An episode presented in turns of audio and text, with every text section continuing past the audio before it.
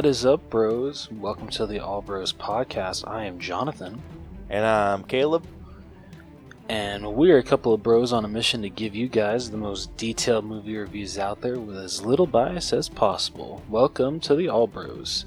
Uh, this week on the podcast uh, for 4K Spotlight, we got honestly one of my favorite movies from the year to talk about. Um, I feel uh, after this episode, Caleb's going to have some thoughts against me with uh, what I think about this movie compared to the movie that we're reviewing this episode. But we'll uh, Oh, dude, save that for later. Fight fights will be started. Yeah, yes, yes, they will.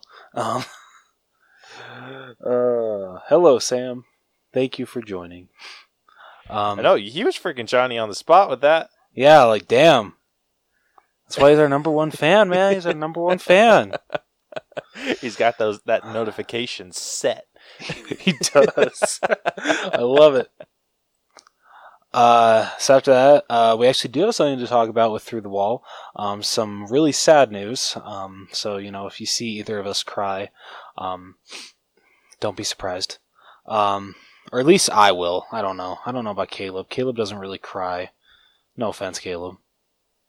No, none taken. I I rarely ever ever do. Well, depends on the situation. Okay, all right, fair enough. um, and then after that, we'll be getting into our headliner of the evening, uh, which will be our breakdown of Blue Beetle. So, Hell yes. yeah, so Caleb, what do you say we get started? I say let's do it. Hello, my name is Brucker Nurse, and I want to tell you about my fun horror movie podcast called Autopsy of a Horror Movie. On my show, I like to have fun dissecting out what makes a horror movie scary, what worked for it, what didn't, what types of fears does it play off of. Is it an allegory for any sort of message? I don't know, but let's find out. Also, I like to watch slashers. I'm a big slasher guy, so I'll watch a slasher and do a kill grade for it. I will cover the kills and I will tell you how I would grade it based on shock, method, style points, and a fourth category that is a reflection of the movie. Besides those, I'll have fun with special topic episodes, commentary tracks, interviews with guests, including some Shudder directors, so I just like to have a fun time over here. If any of this sounds interesting to you or you just want to come check me out, please head over to Spotify, Apple Podcasts, or anywhere they listen to podcasts and search for Autopsy of a Horror Movie. Also, be sure to find me on Instagram at Brucker Horror, where you get fun updates and some cool little posts that I do. Thanks for listening, and I hope that you get to enjoy the show, and I'll see you on Instagram. Bye. All right, so starting off uh, 4K Spotlight, uh, we have The Flash uh, coming to 4K this week. Um, and yeah, I'm I'm pretty excited about this. Um, I know that this movie is very controversial for many, understandable. Um, after everything that Ezra Miller did, and I really hope that they get the help that they need. And yeah, but just looking at it as a movie, I enjoyed the hell out of it. I thought it was a really good Flash movie, and yeah, I had such a great time with it. So, uh, starting off, uh, we got the regular 4K release which I absolutely freaking love this cover. It looks so good. Um, got, you know, Flash about to take off. I don't know why I did the freaking movement. I'm I ready, mean, man. some- I'm ready. I know some people could see us now, so I mean it kind of makes That- that- sense. but Yeah, that's true. Fair enough. Um, so you got the Flash like ready to just did it again. Whatever. Um, you got the Flash uh, ready to take off, uh, and then you also got Michael Keaton's Batman in the background along with Supergirl. Looks freaking awesome. Love this cover. Uh, next up, we have the regular Blu-ray cover, which kind of the sa- you still got the same trio here, but it's a little different. You got Flash front and center with Supergirl off to the side, and then just a like a blown up headshot. I feel of Michael Keaton's Batman. yeah, it almost makes him feel like he's uh, like an antagonist. It does, which yeah, it's it's very interesting. Um, so yeah, um, I'll admit I don't love the Blu-ray cover, but I I do appreciate that it is different from the 4K. Um, so I do appreciate them actually differentiating the Blu-ray and 4K cover arts because most companies um, they'll just do the exact same thing. I mean, Warner Brothers is guilty for doing that for other movies, um, but usually, like when it comes to like big like big budget like superhero movies, they'll actually differentiate it. Whereas like Evil Dead Rise, it was the exact same for both the Blu-ray and the 4K. Yeah, dude. You know what I personally would have done that I think Hmm. would have worked out really well. So you you know the I think it's um. Uh, forget which cover it is. I think it might be Batman versus Superman, but where it has like uh, one of the covers where it's like Batman, Superman, and Wonder Woman all on the cover. Oh yeah, So I would have done something like that, like the same poses, but done it with Flash, Supergirl, and Batman. yeah, dude, they should have done something like that. That would have been really cool. Yeah, like have them universally sized, a little bit like bigger because right now, like it, it has like a, um, it's kind of got a sloppy line. Because it's like you got Flash Yeah, dead center at the bottom, and then it's like Supergirl up and off to the side. Batman's kind of up and to the center, and then like the the titles up like top and center. So it's just it it does is it's not visually pleasing to the eye. It's not. I agree. It really isn't. Um, but I guess what can you do, right? other than bitch about it on a podcast. Yeah, ex- exactly. that's freaking us whenever we want to. Yeah, like that's literally us. Like for it feels recently like for so many steelbook releases, especially. We're just like we could have done such better cover art, especially Caleb. The ideas that he comes up with for them, but like I'll, I'll fully admit, a lot of the steelbooks nowadays kind of suck. Dude, they have been. At least the ones that I've seen, or the ones that you've you've sent me and be like, "Hey, check this one out." I'm like that freaking blows. Like I'll fully admit, I don't love the steelbook for the Flash. I mean, you, you'll see. Oops, you'll see it in a minute. Um, but like honestly, like I think the regular 4K cover is my favorite out of all of these. Yeah, that one. uh, So that was the last one. Yeah, Yeah, that one's pretty freaking cool. yeah, right. Um, speaking of, there we go. Next up, the Best Buy exclusive steelbook. I actually It's like just- that.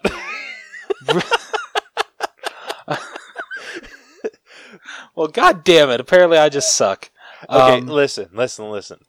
The the co- the cover.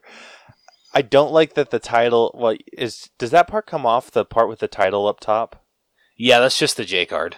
Okay, so if that comes off, I I am actually like really okay with this cover. Son of a bitch. I know. All I'm, right, I'm well- freaking like the only thing that I would change though is that the uh the distorted lightning around the center. I would have made this just like a straight up like the uh, the poster image that they used. I wouldn't throw in that extra lightning. Um, Touche. I would have made it a little bit brighter red, like a little bit more vibrant gold. But I mean, the cover itself for a steel book specifically, not bad.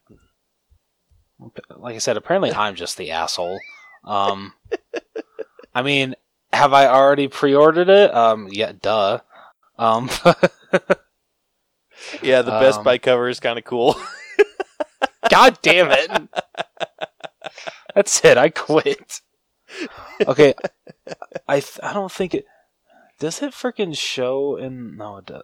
God damn it! Sorry, I'm trying to find the freaking like inside and back artwork because I think that the back artwork is like really boring. I mean, uh, that's a tough Like- one. Do it like f- I think the f- figuring out what the front would look like is super simple. That's It's true. just, okay, so like- from what I've so, sorry. Yeah, it's just figuring out the back is is a tough thing. So right, So literally, so the back is just like it's it's literally like this, but instead of having take it's so it's literally this, but take away the flash symbol, and it's just it's just the lightning. just the lightning. Yeah, that that's all it is. It's still it's still the red background, but just the lightning. Uh, yeah, no. Nah, okay. Because then the inside artwork is that it's like uh, taken from the scene where they're at, uh, they're trying to save Supergirl, and so it's just like a, it's such a boring shot, but it's just a shot of, um, uh, was it um, young Barry in the actual Flash suit, old Barry in his like freaking like parka, whatever, and then Michael Keaton's Batman, just like standing right next to each other. Lame. Right? It's boring. All right, for the inside, that one's tough because it's like you can't you can't center center it too much around Batman because it's not a Batman movie. Like if I was just going like eh whatever, the inside cover would be the freaking bat plane in the with the silhouette of the moon. Um Okay, that would be cool. I'm not gonna lie. Yeah, the Okay, so uh, here here's what I would have done with the steel steelbook. The front I would have done like what the, those changes I made. More vibrant red, more vibrant gold on this logo. Take out the the extra lightning. On the back side, I would have done the young Barry when he was wearing the bat suit, how he like spray painted over Ooh, I like that. Yeah, so you still kind of get that Batman uh like logo, but it's painted Yeah. over with the Flash. Yeah. And then the inside, I would have done the scene with him running into the past. Dude, I was thinking the same thing. Yes. That that'd be so perfect. Yeah. Oh man, I did. I would freaking kill it with this shit. Warner Bro- li- literally not only Warner Brothers, but just like the company that like is like at the at the um at the center of steelbook design just needs to hire you. That's what needs to happen. I know. It's like, who do I reach out to? when I find out, I'll let you know. Oh shit. Um, uh, so yeah, so that's the steelbook, uh, and then next up we have the Target exclusive. Um, which wasn't this the teaser poster, That I don't know. or maybe, or I don't know, maybe it was just a poster. But so so it's this exclusive slipcover with um some collectible cards included. The the card's kind of lame, but the the the cover's pretty sick. Right? Yeah, I really like this cover. Like, if I was just to get this movie just on regular Blu-ray, yeah, I'm going for this one. I like this way better than the uh, regular Blu-ray release. Makes sense. Um, Yeah, I like but that a lot. so, so the question is though, does this like the whole like 100 um thing on the slipcovers? Does that bother you or no? it's think we've dis- had this it's discussion. distracting. Yeah. Yeah, personally, I would have thrown the 100 on the side. Uh, yeah, I can agree. Yeah, like just put it on the spine. Yeah, that that would have that would have looked a lot better. like just like f- obviously like flip it downward, have the 100 going down the spine. That yeah, I think that would have that would have been much better. Yeah, I agree. But alas, what can you do? Uh, and then we have the Walmart exclusive, um, it- which it's funny that they never say that these are actually Walmart exclusives, but this is the only place that you can get them. Um, they it looks like Warner Brothers is starting to do this with like all of their movies, and I swear Universal did it with Fast X. Um, but I, I know I saw them do it with Shazam: Fury of the Gods. Um, and, you know, it, it's a cool concept. Like they, they look really cool. Um, I don't know. It's just not my thing. So, like, like I don't even know how to explain. It's kind of like so. It's like a regular slipcover. You, this is the slipcover. You slide it off, and then it, it kind of it's like a um, uh, what is it they call it? Like a trifold. like- yeah, ba- basically. okay. and like I don't know, I have like a love hate relationship with that. I mean, it's it's it's cool. Don't get me wrong, but it's just not my thing when it comes to my collection. I understand that. Yeah, I'm, uh, the cover I like. I I can I can get behind the cover. the inside is honestly cool too. Like I know you can't really see it that well, um, but like you got like a huge close up of like the Flash, you know, like running, Batman uh, in the background, and then as well as uh, Supergirl.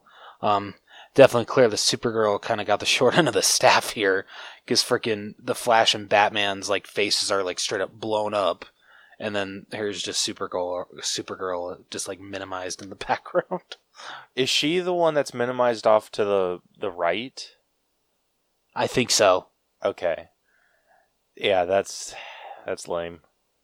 dude. Right? This is another instance where I would have gone freaking this I I think they're underutilizing artists' talents. Like I'd freaking pay an artist like a freaking fee, like a commission. I like just so like this is how I would do it if I were a studio.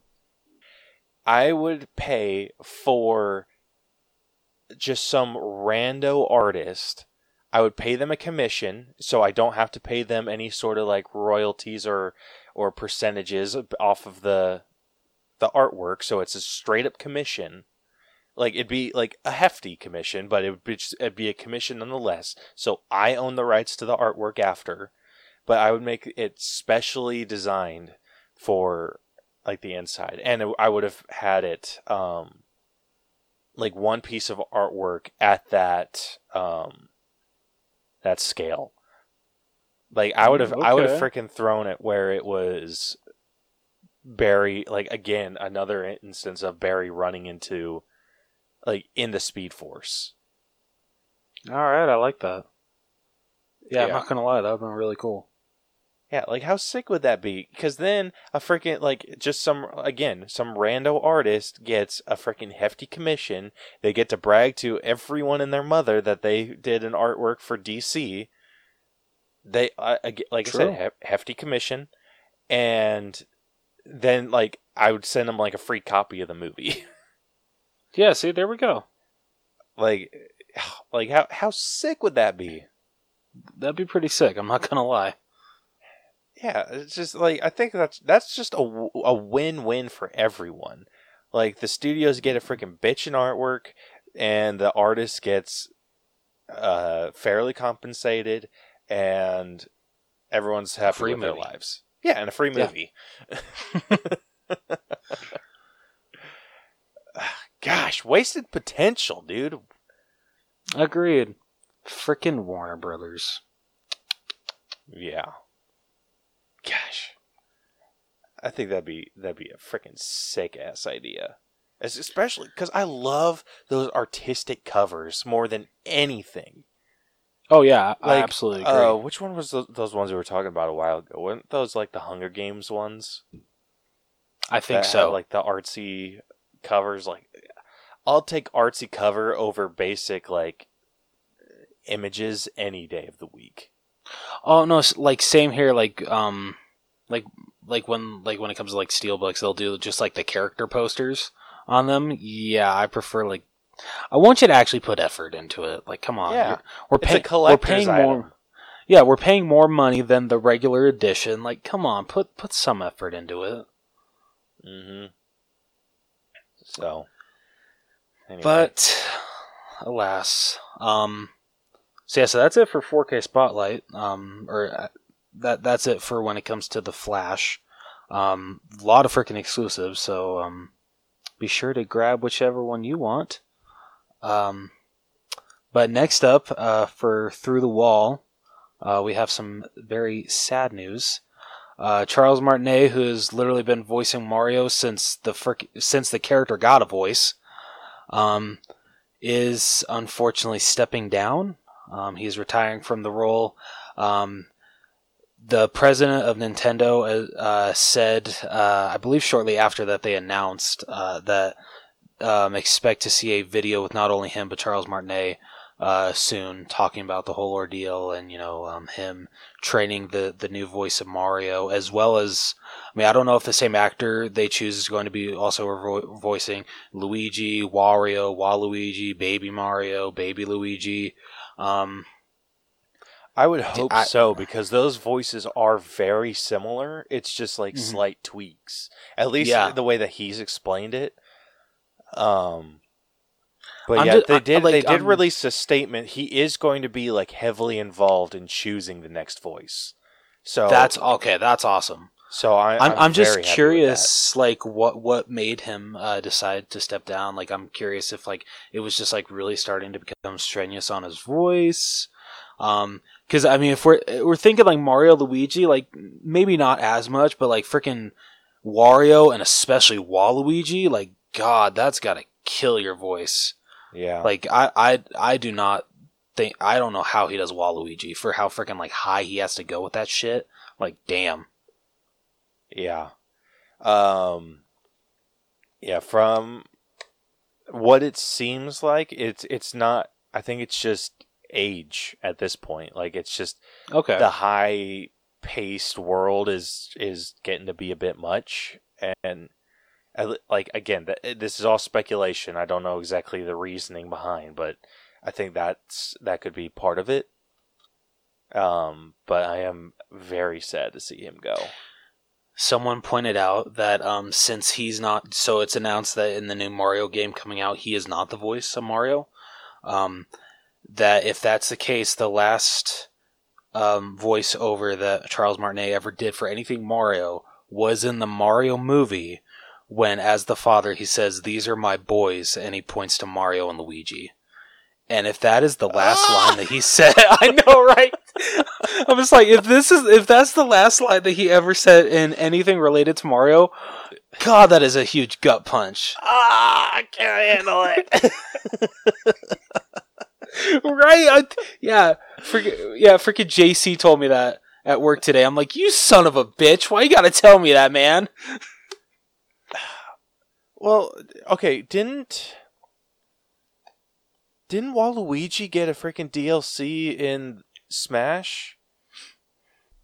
Uh, not that I know of. I I swear there there was a video. I don't know how real it was. Um, but there was like someone made like a full like like it was a freaking cinematic video where it was Wario and Luigi or Waluigi um seeing everyone around them getting these invites to like with the Smash logo on them.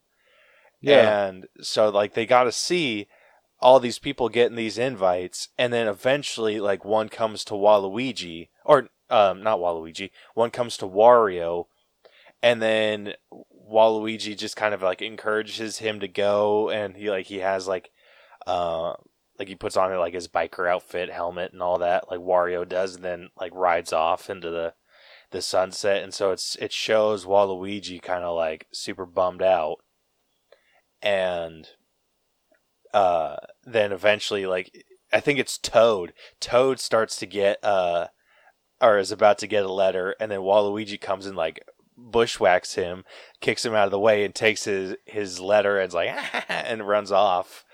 And then they were showing like combat in Smash where he has like the the tennis his tennis racket. like he uses that as a weapon. I don't know, man. I okay. I gotta look this up now.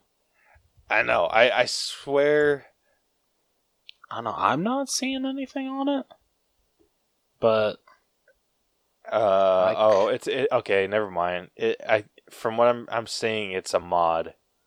Oh, Lame. that would have been really cool. that would have been. Forgot- I was gonna say, I'm- I was gonna say, forget, man, dude. After this, I'm grabbing my Switch and I'm playing some Smash Bros. I want to play as Waluigi. Uh, what what got me? I think like again, what got me was that it was like a full blown freaking cinematic. Okay, that's so I think that's what got me being like, oh, like this is cool, like some fan made bullshit. But then it like kept going, and I was like, this seems extensive for it to be fan made. uh, that, I'm, dude. Honestly, it's amazing how far people will go uh, with what they make. Th- Absolutely true. Absolutely true. Because they did like a freaking full blown, like it looked real. Because it had like the same cinematic, like where they're like doing something and like it says like like this character's been invited and or this character's been invited and the and like they did the whole thing too. It's like Waluigi invites himself, and I'm like, that's freaking ah, gosh, I can't believe that shit. Like will always get me. Like a a good cinematic will always freaking get me, dude. Oh shit. That pisses me off. Well, if okay, so if since that is not true, if if if his last line is in the Super Mario Bros. movie as Mario Luigi's dad, um, like you said, God, that is a huge gut punch, and um, honestly, I'm okay if that's his last line because like that means like so much. Him saying that these are my boys to Mario and Luigi, you're just like, damn right they are. you gave these boys life. Yep. Oh man. Yeah, I that that would emotionally wreck me. right? like, god damn. Um, yeah, no, like seriously, it's it's so sad. I understand, you know, completely understand. You know, he's getting up there in age, so I can understand why he wants to step down. But it's still really sad to to see him go. Freaking, he made my childhood. So honestly, he's never gonna hear this. But thank you, Charles. You freaking made my freaking made my childhood. you made everyone's childhood, so Damn right. yeah. I'm not crying. My eye itches. I just want to point that out. You're crying, don't lie. Shut up, man. um. Well, I mean that that's all we got for through the wall. I mean it's it, like it was still a big thing, but like not really that much to talk about with it. But just in case any of you didn't know, which if you didn't know, like come on, how, how have you not heard about this? Uh, but anyway, uh, moving on, uh, or getting. Uh, oh my god! See, this is why you should lead every episode, not me, because I always screw it up. That's not how this works. Well, maybe we should change it. Kidding. I'm kidding. I'm Maybe you should figure your shit out. I mean, you know what? All right, good point. You you got a good point there. Um, so, uh, with those two uh, taken care of, uh, Caleb, what do you say we jump into our headliner of the evening? I say, let's do it.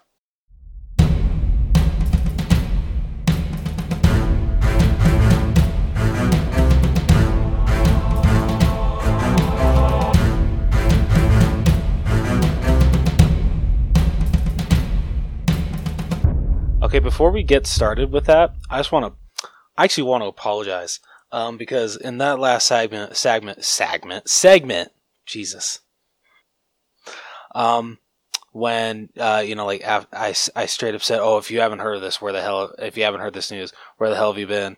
That is such a dick thing to say. Like, like, come on, Jonathan. Not everyone probably has heard the news about Charles Martinet stepping down from Mario. So, I'm going to freaking um.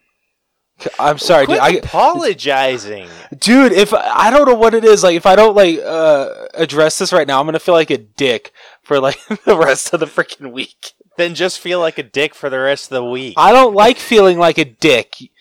How how long have you known me? um. So yeah, I'm sorry.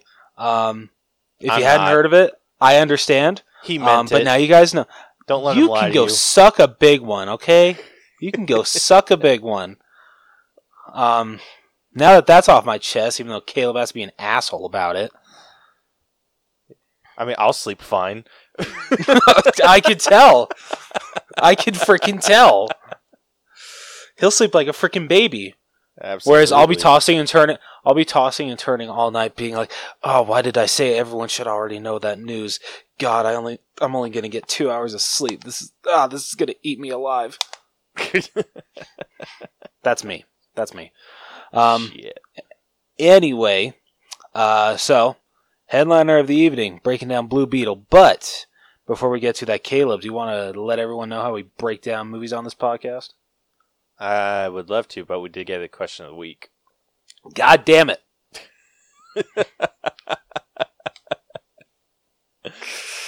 and that's a number uh, five on the Bros uh, fail scale. Um, so, like Caleb said, we asked a question of the week this week, and the question of the week we asked, and I already forgot it, was what would be your signature battle item of choice if you were given a Blue Beetle suit? Um, I don't know anything about the character of Blue Beetle up until I watched this movie. Um, so I feel I can't really answer this question that well. Um, but I am curious, Caleb, do you have a uh, selection before uh, we get to these answers? Ooh, I've actually given this some like real thought. And okay, so the the spoiler alert, the adaptation of Blue Beetle is pretty on point.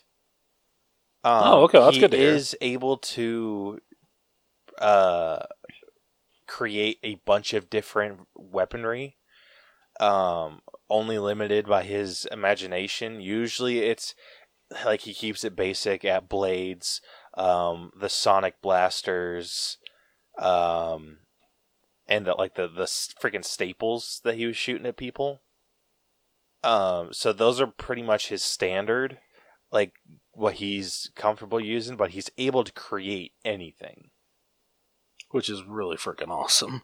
Yeah. So I mean, you don't. I don't think you need a, to know a lot about Blue Beetle in terms of that to answer this question. Um. Fair enough. So, yeah, just wanted to bring that, point that out.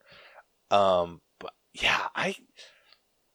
That's a a great question. Honestly, I think.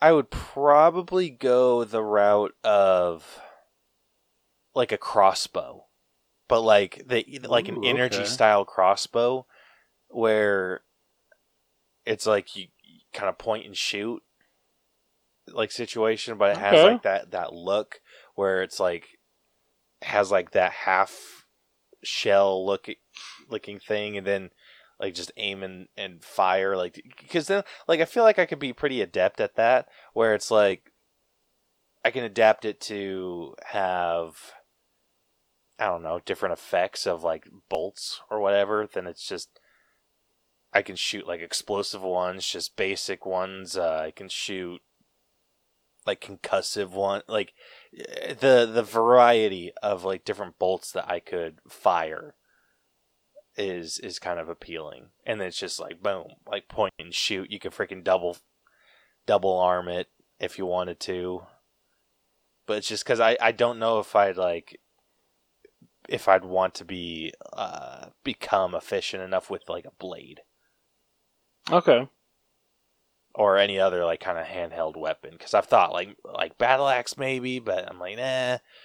Thought about like different swords but I think that's where where I'd go it's just shooting the bolts I like it. yeah um so yeah and so what what would be yours like just based off of that information then I don't know, probably the freaking um whatever uh gauntlets I was using to like shoot like you said like those staples out of his the staples are sick. Like those are Yeah. so like I think those would be like universally like especially if you're going the not killing route.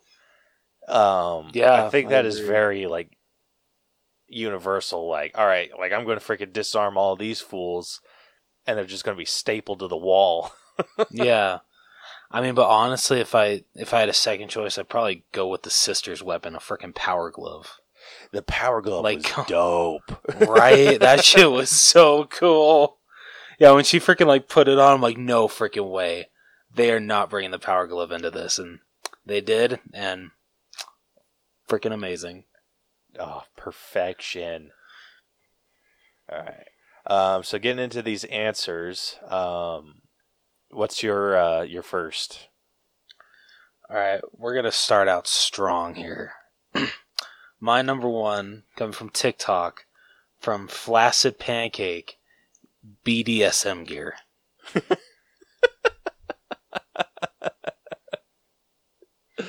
Oh, I mean, you got whips in there, you got cuffs, you got like you got Chains. chains. Don't forget the chains. you get you.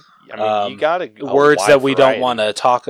yeah, you know, certain um, items that uh, we shouldn't talk about on this podcast. Um, we're gonna try to keep it f- family friendly at least as best as we can. Uh, We're- let, us just say we're not gonna enter the um, the the the back area of a uh, a Spencer's um, a, a Spencer store here. We're we're we're gonna stay in the the like the first part, and we're not gonna go into the back area. Um, so Fair. yeah. um. So yeah, that, that's that's my first answer. All right. Um, my first is coming from YouTube um, at It's Not Kidnapping If You Own It. Uh, who said, I know, weird, but all right. Okay. Um, who says mustard gas? okay. Yeah, that's a good one. Uh, I, Kinda- told- It's effed up. I know. I said I'm like I, we're we're going the war crime route. Got it. yeah, I like it. Um, yeah, like like said, effed up, but you know what? I I appreciate it. I guess I don't know if I should. I don't know if I should appreciate it, but Yeah. let's go with that. I do. But I mean, I dug it. I I dug that. I like. I thought it was an interesting answer. Like just No, no, makes I you wonder that. if you could do like a chemical situation like that. Yeah, I like it. Uh, my second one also coming from TikTok. Uh, Cade underscore Fitzy. A blue beetle Harry Potter wand just shoots blue energy, but lil expecto patronum. I like, yeah, I like that. I dig it. Yeah. All right. Uh, my next one is from D Smooth, uh, who said Leviathan axe and a blade of chaos. Since I won't have two hands. Um, are you familiar with the uh, with either of those? I am not. Okay, so have you seen anything from God of War? The game. Uh, no, I've not. Okay, so th- there's two different weapons that he has in the in the first God of War game, the one that came out for PS4. Um, Okay. The Leviathan axe, it's basically like Mjolnir, but it's an ice axe. Oh, okay. So he can like he can throw it, use it, um, like basically toss it, but then it will like come right back to him once he like summons it. Okay, that's pretty cool. I'm not Yeah. gonna lie. And then the blades of chaos are these massive freaking like honking blades, but they're attached to um a chain. Okay. And the like so the other end of the chain is it's like wrapped around his his wrists and so he can like swing them around like a freaking like yo-yo on steroids. Like he could swing those like and like he can like toss the blades like use them as like blades but he can also like throw them. And so it, like if he throws them then he can use it to like pierce into stuff and like yank it down. Like he uses it to like throw into enemies. So like the the the blades will like stab and then he can like whip them up into the air or like swing them around or like it's it's like Spider-Man okay. esque Spi- like uh, Spider-Man if if if if there were giant ass blades at the end of his webs. All right. Okay, makes sense. Yeah, and I thought like the idea of of seeing something like that with a Blue Beetle suit would be sick. That yeah, that would be pretty cool. I'm not gonna lie. Yeah. All right. What's your uh, number two, or is it your three? Uh, three. Okay. What's your three? Uh, th- uh, three. Uh, also coming from TikTok from Black Panther Forever. I like your uh, I like your name of your channel. Um, they said a Blue Beetle version of a lightsaber. Yes. Hell to the yeah. That would be pretty dope. All right, I changed my answer uh, from what I said earlier with the staples. I want that. That's the that's the type of Blue Beetle weapon I want. Oh. All right. Uh, my number three is from Jack is cool. He said a cool Beyblade. Ooh, okay. Like, how like sick that. would that be? Like, you That just- would be so badass. like you just get like one on your wrist and you freaking like yank this energy cord, and then you get like this thing that just spins off and like flies off, bushwhacks a bunch of people, like just knocking them all over the place. Like I think that'd be dope. Yeah, that would be super dope. Yeah. Uh, all right. What's your number four? Uh, number four, uh, also coming from TikTok, uh, from Mayonnaise. Love the name. um, dual energy pistols with auto lock on. Yeah. Sick. I can get down with that. I like Yeah. that. All right. Um. All right. My number four, I think I'm going to give to uh, Ben Dover. Ha! Funny. Uh, he said a scythe. Ooh, okay. Yeah, I think that that would be sick, especially with how his blades already kind of have that that shape. Yeah. So I think a scythe would work really well for like a character like him. Agreed. All right, uh, my fifth one uh, would be from uh, Zay. I think I'm saying that right. Yeah, Zay. Um, and I've never played this game, but like honestly, from what I've seen, it just this just sounds cool. Ray gun from Black Ops Zombies. Yeah, though. So those weapons are are pretty pretty sick. Like they just annihilate anything in front of them. So it's like the weapon to have, but it's Nice, it's okay. a very limited uh ammunition on it. Damn. So of you only get- it is. Yeah, you only get like a few shots, but the shots you make just freaking annihilate anything in its path. I love it. Okay, that's badass. Yeah, so that that's a great choice. All right, my my next one, and I don't know if he meant it this way, but this is from Lucas Gensberger, um, who said a hidden energy blade. So th- there are two two um two thoughts that I had behind this, where it was like a hidden blade, like Assassin's Creed, or I was also thinking like the uh, the energy swords from Halo. Ooh, okay. So uh, the way that he words it, hidden energy blade, makes it sound more like Assassin's Creed. Which, Okay. if you're going, if you're choosing like a stealthier route, like if you were to choose a stealthier route with your Blue Beetle suit, like I think that would be an excellent decision. Yeah. Yeah, I can I can definitely agree with that. And then if you're obviously if you're not and you're going the Halo route, like I that would be freaking sick too. Yeah, that yeah, that that definitely would. Yeah. So I yeah, that's my number my number 5. Um so yeah. So thank you to everyone that answered our question of the week. We really appreciate it. Yes, we do. Um, but without further ado, uh, let's get into this breakdown. Uh, Caleb, you want to let people know how we break down movies on this podcast?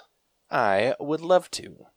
If you are new to our breakdown system, we have split movies into eight different categories that we individually score to come to a final Allbros letter grade. The eight categories that we score are story, writing, acting, character development, effects, music. c- Ah, damn it, I forgot to change that one. Costumes. and then we give it our own personal score at the very end. All of those numbers get magically added up and spit through our algorithm and give us a letter grade to compare this movie to others of a similar grade. Um, so yeah, it is kind of based off of the schoolhouse rules with that. So, uh, just so you guys are aware of that.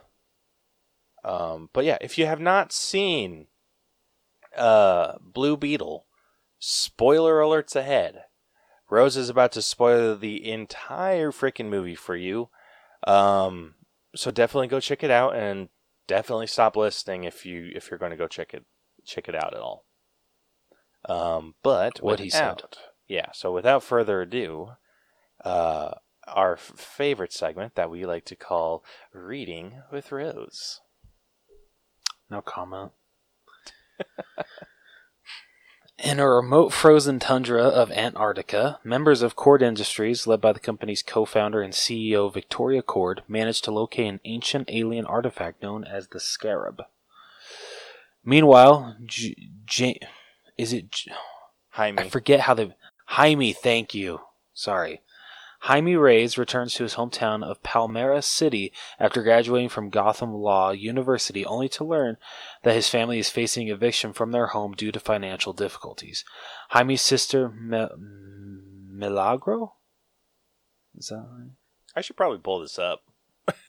I probably should have paid more attention when I was watching this movie of how they pronounce names. Uh, yeah, Milagro. Thank you. Uh, manages to get him a job working at Victoria's mansion. However, both of them are fired after yeah, Jaime, right? Yep. Uh, steps in to stop a confrontation between Victoria and her niece Jenny. Jenny later tells Jaime to meet her at Core Tower the next day to discuss a job opportunity.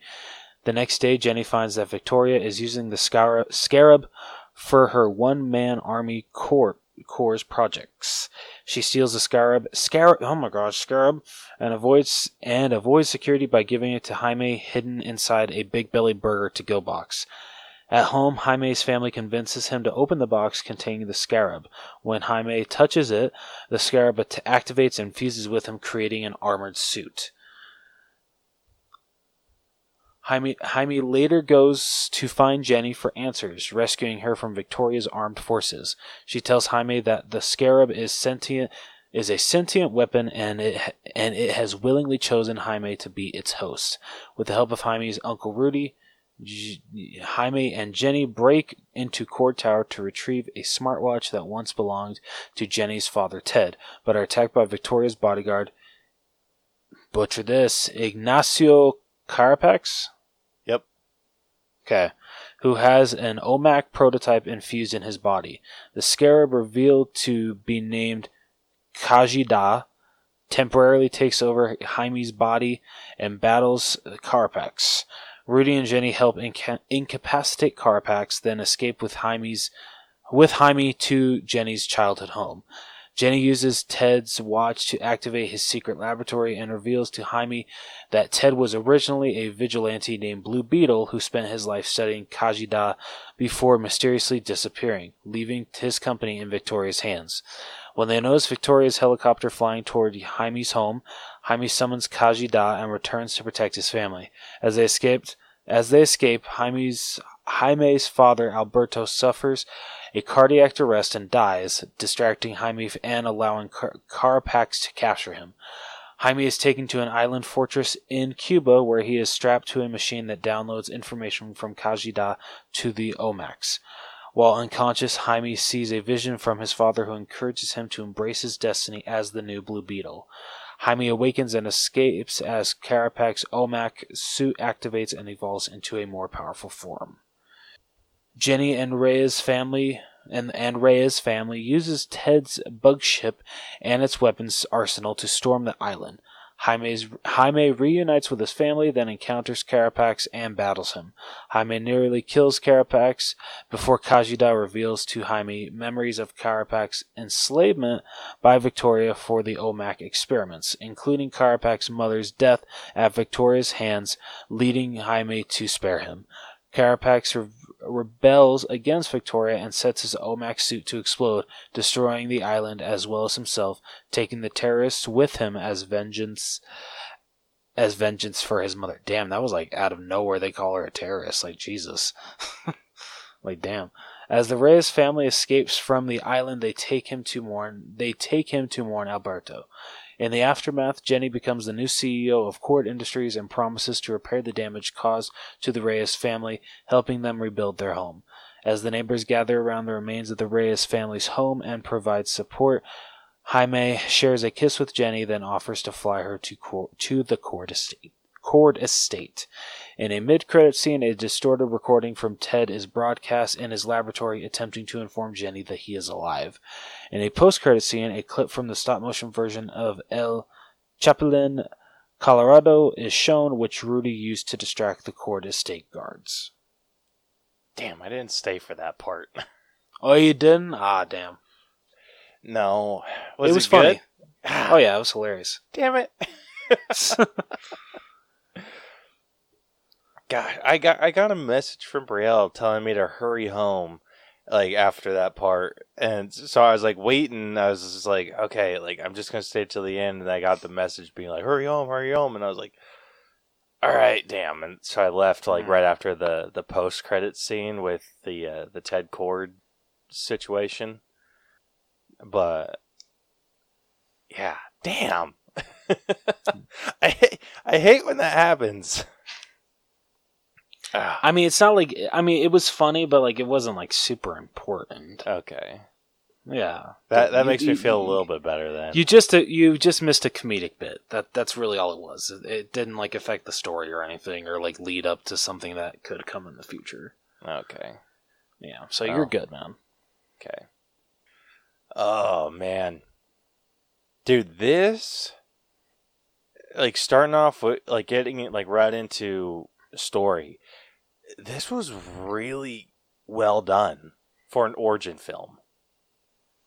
I I agree. Um, like like um, I, superhero origin movies are like. I mean, I'm not going to say they've been done to death because they have to be done, but I will say that this one definitely does stand out among them for the sole fact of how much of an importance they put on the family aspect.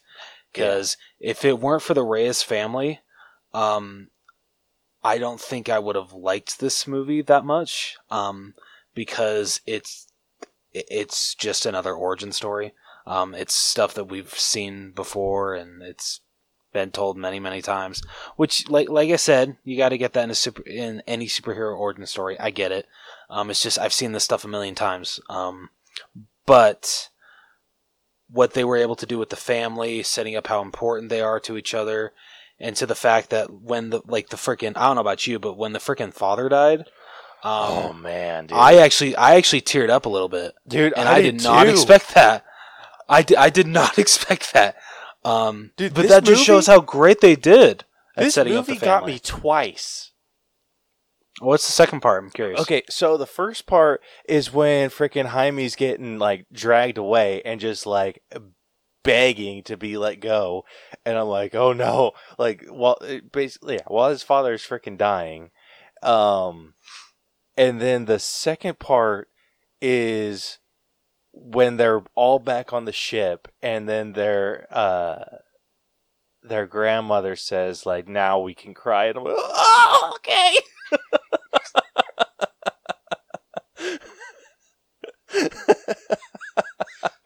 You heard her. Yeah, dude, that like because I was like, I was I was all freaking jazzed. Like after that scene, I was just like, gosh, like I, I'm freaking like riding a high right now. And then they freaking hit me with that, and I'm just like, ah, like broke, like broke down. Oh shit. And I'm like, like it was so immediate. Like that's that's something that that stood out to me about this movie is how immediate that little like uh, tone change happened. Yeah. and how well they were able to execute it. Yeah. Definitely, I agree. Yeah, but I I totally agree with you. If they would have gone the cookie cutter route with the origin story where it's like, oh, he gets his power and he has to hide it from his family and blah blah blah blah blah, like I don't think I would have liked it nearly as much as I did. Same. I think The the, the fact that they actually see him get the powers that was freaking cool and like that was on, it was something di- yeah oh yeah it was terrifying but freaking um it, it was definitely something different and i appreciated that Yeah, I I really appreciated what this movie did. Um and coming from I mean, I'm not I I'm only part Hispanic, but I know what living in a Hispanic household is like to like to a certain degree, and that is absolutely the vibe that they they just nailed right on the head. that's what i've heard. Like i freaking i've heard that like how um there's scenes where they'll like um they'll like so easily translate their not translate they'll so easily um transition from speaking spanish right into english like nothing has happened and people are saying like, yeah, that's how exactly how it is in a Mexican household, Mhm. like or Latino Latino household. Um, you will absolutely see that kind of stuff, and I freaking love how many people have pointed out how th- the movie nailed the fact that the grandma never speaks one word of English, and everybody's just like, "Yep, that's how it was in my family, my family too." just yeah, our grandma didn't speak one word of English. that yeah, that is definitely one of those things that freaking gets hit right on the the head. Having that that Hispanic grandmother that doesn't know a single word of English.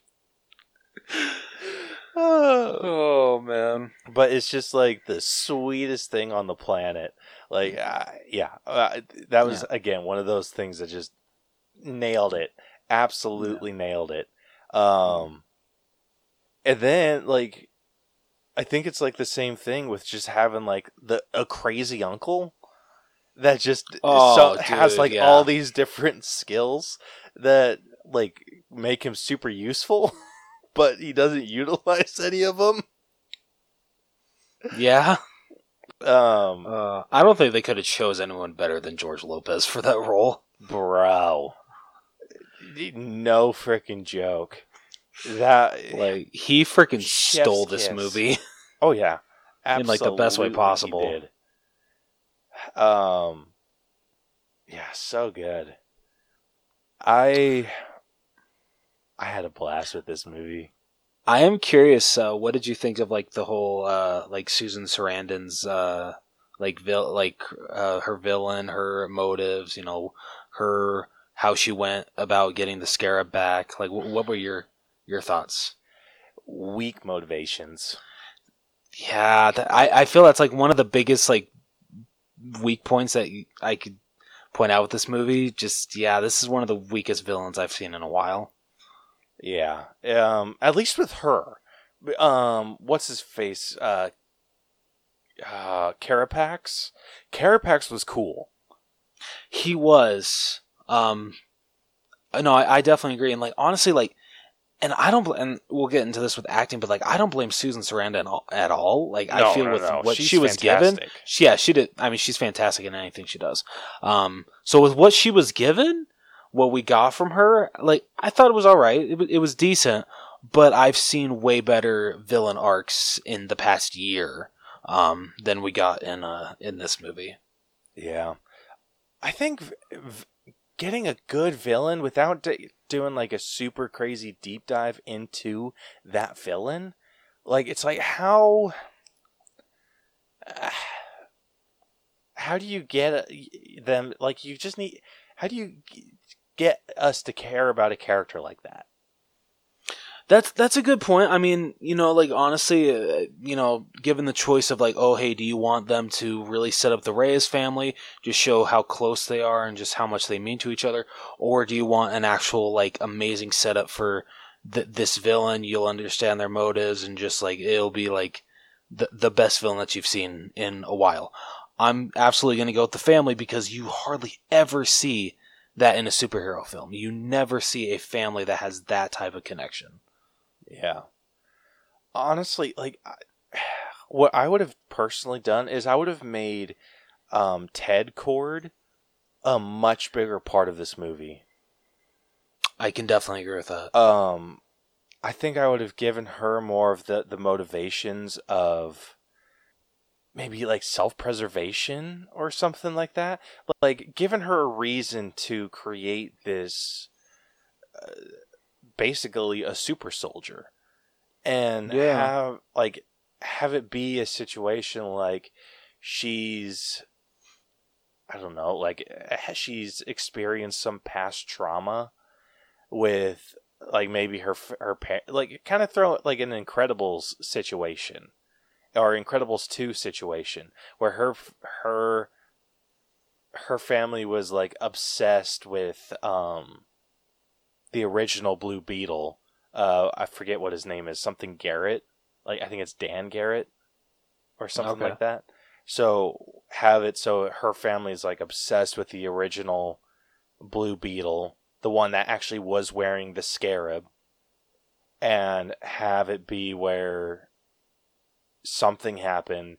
Her parents were taking it were taken out, and so she just kind of grew up in fear and resenting, um, or I don't know, just like need like feeling like she needs a guardian in her life, and um try like trying to recreate that because obviously Dan Garrett's gone and the the scarab it hasn't chosen a new host and yeah. so it's just like she's defenseless and it's all like maybe I wouldn't have even take like done the whole taking the parents out thing. Maybe it's just like something happened in her life where it was I don't know like a hostage situation but then the blue beetle comes in to save the day the OG Blue Beetle, and then, um, and then you have her kind of dealing with uh,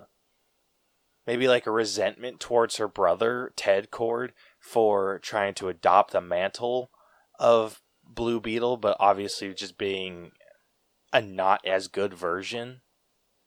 Like despite his best okay. efforts, and then yeah. her just like constantly seeking for that like maybe that's the the route I would have gone with her motivation just constantly seeking um security in her life and feeling like she needs to go to these lengths to obtain that okay yeah I like that and That's then good. like obviously like going like the real shitty route of like I, I again this was just it was very basic bitch villain. Like yeah, in, in it for greed. At like oh, just, yeah. just straight up, just needing money and the money that she received with like a military contract. It's just yeah, who cares at the end of the day? Like I think you just if you could have tweaked her to be a little bit more complicated and then like I think you still could have made her a piece of shit at the end of the day. Yeah, like taking that, things too true. far and have uh gosh, I'm gonna keep forgetting his name, Carapax. Like how like keep all that with Carapax. Like I think you could have kept all that, just shift her motivations a bit more. Yeah. So unfortunately, I think yeah, I'm with you. Plain villain, and I think she could have been done a, lot better. Yeah. Um. But yeah, so I mean, other than my villain complaints, I think that they did the the whole hero thing really well. Agreed. Um, Jaime being becoming the Blue Beetle was fantastic. Trying to figure out how to like remove the scarab and figuring out that it's now just a part of him forever. Yeah. Like I think I think he dealt with that like a reasonable person would. Yeah. Oh yeah, absolutely. Yeah, his his his the way he freaked out when she told him that, understandable. You know, I, I feel the same way. Yeah, and I feel like a lot of people were giving the movie shit because, um, at least this certain clip where he jumps off of the the building to go fly and save his family. Mm-hmm. Um, mm. it's like I think, at least like without context, I can understand why people would throw a fit about that scene, be like, "Oh my gosh, he's just gonna trust that the suit's gonna save." But it's it's also he's seen the suit save him before. Like he knows That's, what the yeah. suit he's he knows what the suit's capable of. He I I feel like he he has a certain level of trust in the suit. Yeah. Um, and so that's why he felt comfortable enough to jump off a building. Yeah, it, it, it makes total sense. Yeah. So I, I, I dug this movie, dude. Like I, I, I liked all of the different aspects that they had. I thought the story was pretty killer. The only thing I didn't like was the villain, and that's not a big complaint. Like the the oh, yeah, big I villain, agree. the big villain was crap. But I think that the sidekick villain was was enough. That's fair. Yeah. Yeah. So, where are you sitting at with story? Uh, I don't know. I'd say I'm sitting at like I'm sitting at a solid eighty. That's what I'd say on that. Ooh, I'm not too much higher than you on that. Really? Yeah, I thought like it'd be a lot higher. Listen, I, I, I think the the real difference probably going to be in the personal score. I can I feel like I can Fair. realistically view how this movie is, um, or have some sort of like a realistic viewpoint of what the movie is. I know it wasn't the best thing in the world, Yeah, but it was it was solid. It was super it was. solid. No, I had I a, definitely agree. a fantastic time. So, yeah, I think I'm sitting more around like an 83. I like it. Um, all right, moving on over to rating. I'm higher. Honestly, I am too.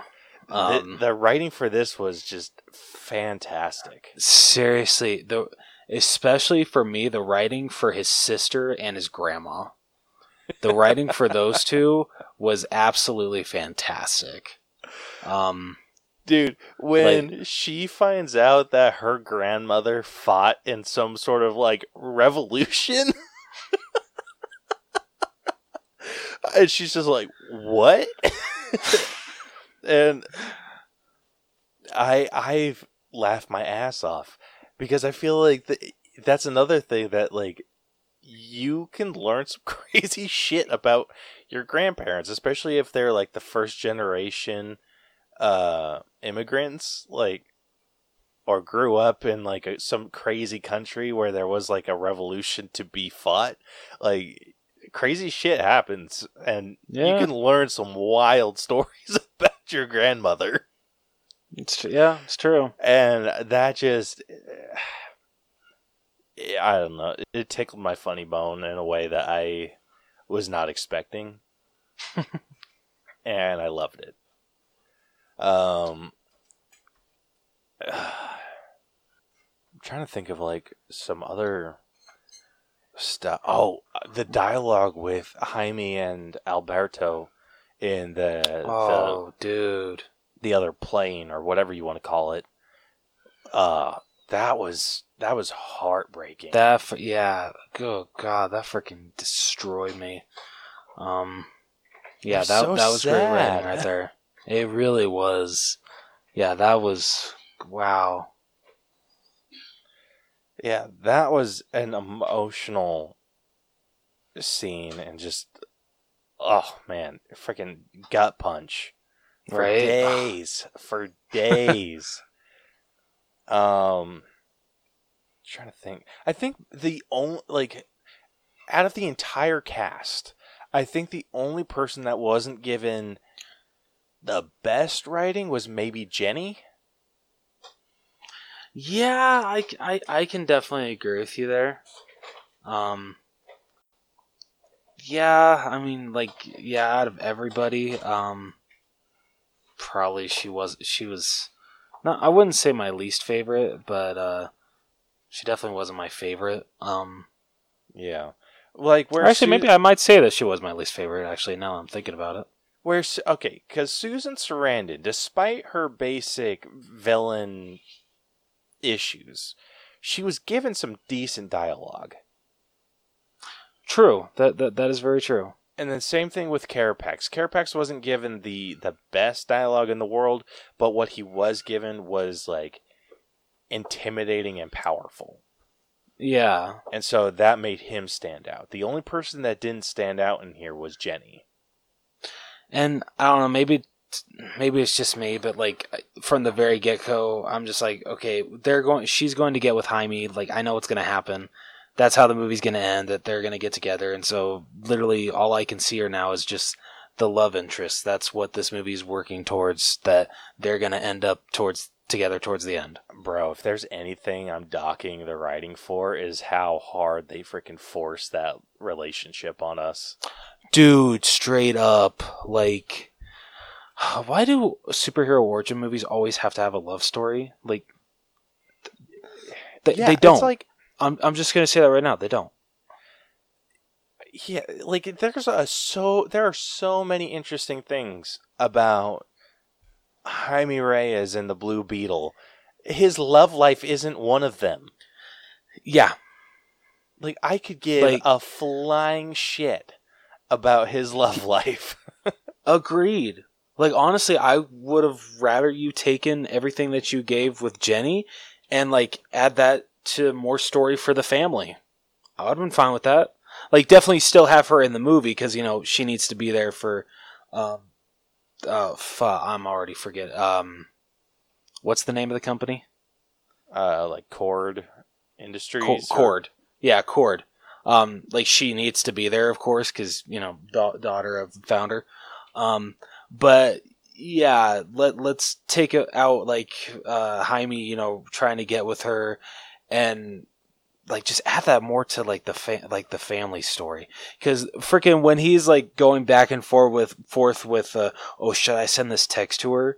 And when when it says I'll take you up on that offer. I'll see you tomorrow I'm all thinking um she already said show you know hey show up tomorrow I'll give you a job she never said oh you know if you want to take me up on this offer shoot me a text Yeah. she already assumed that you were taking her up on the offer.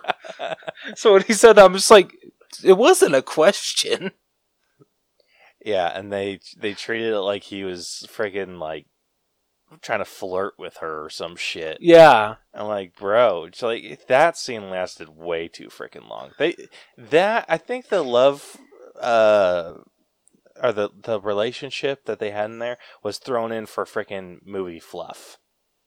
Oh yeah, definitely. And it like was they, they needed to make the two hour runtime just so it could like be like the bare minimum for a superhero film, and that's how they did it.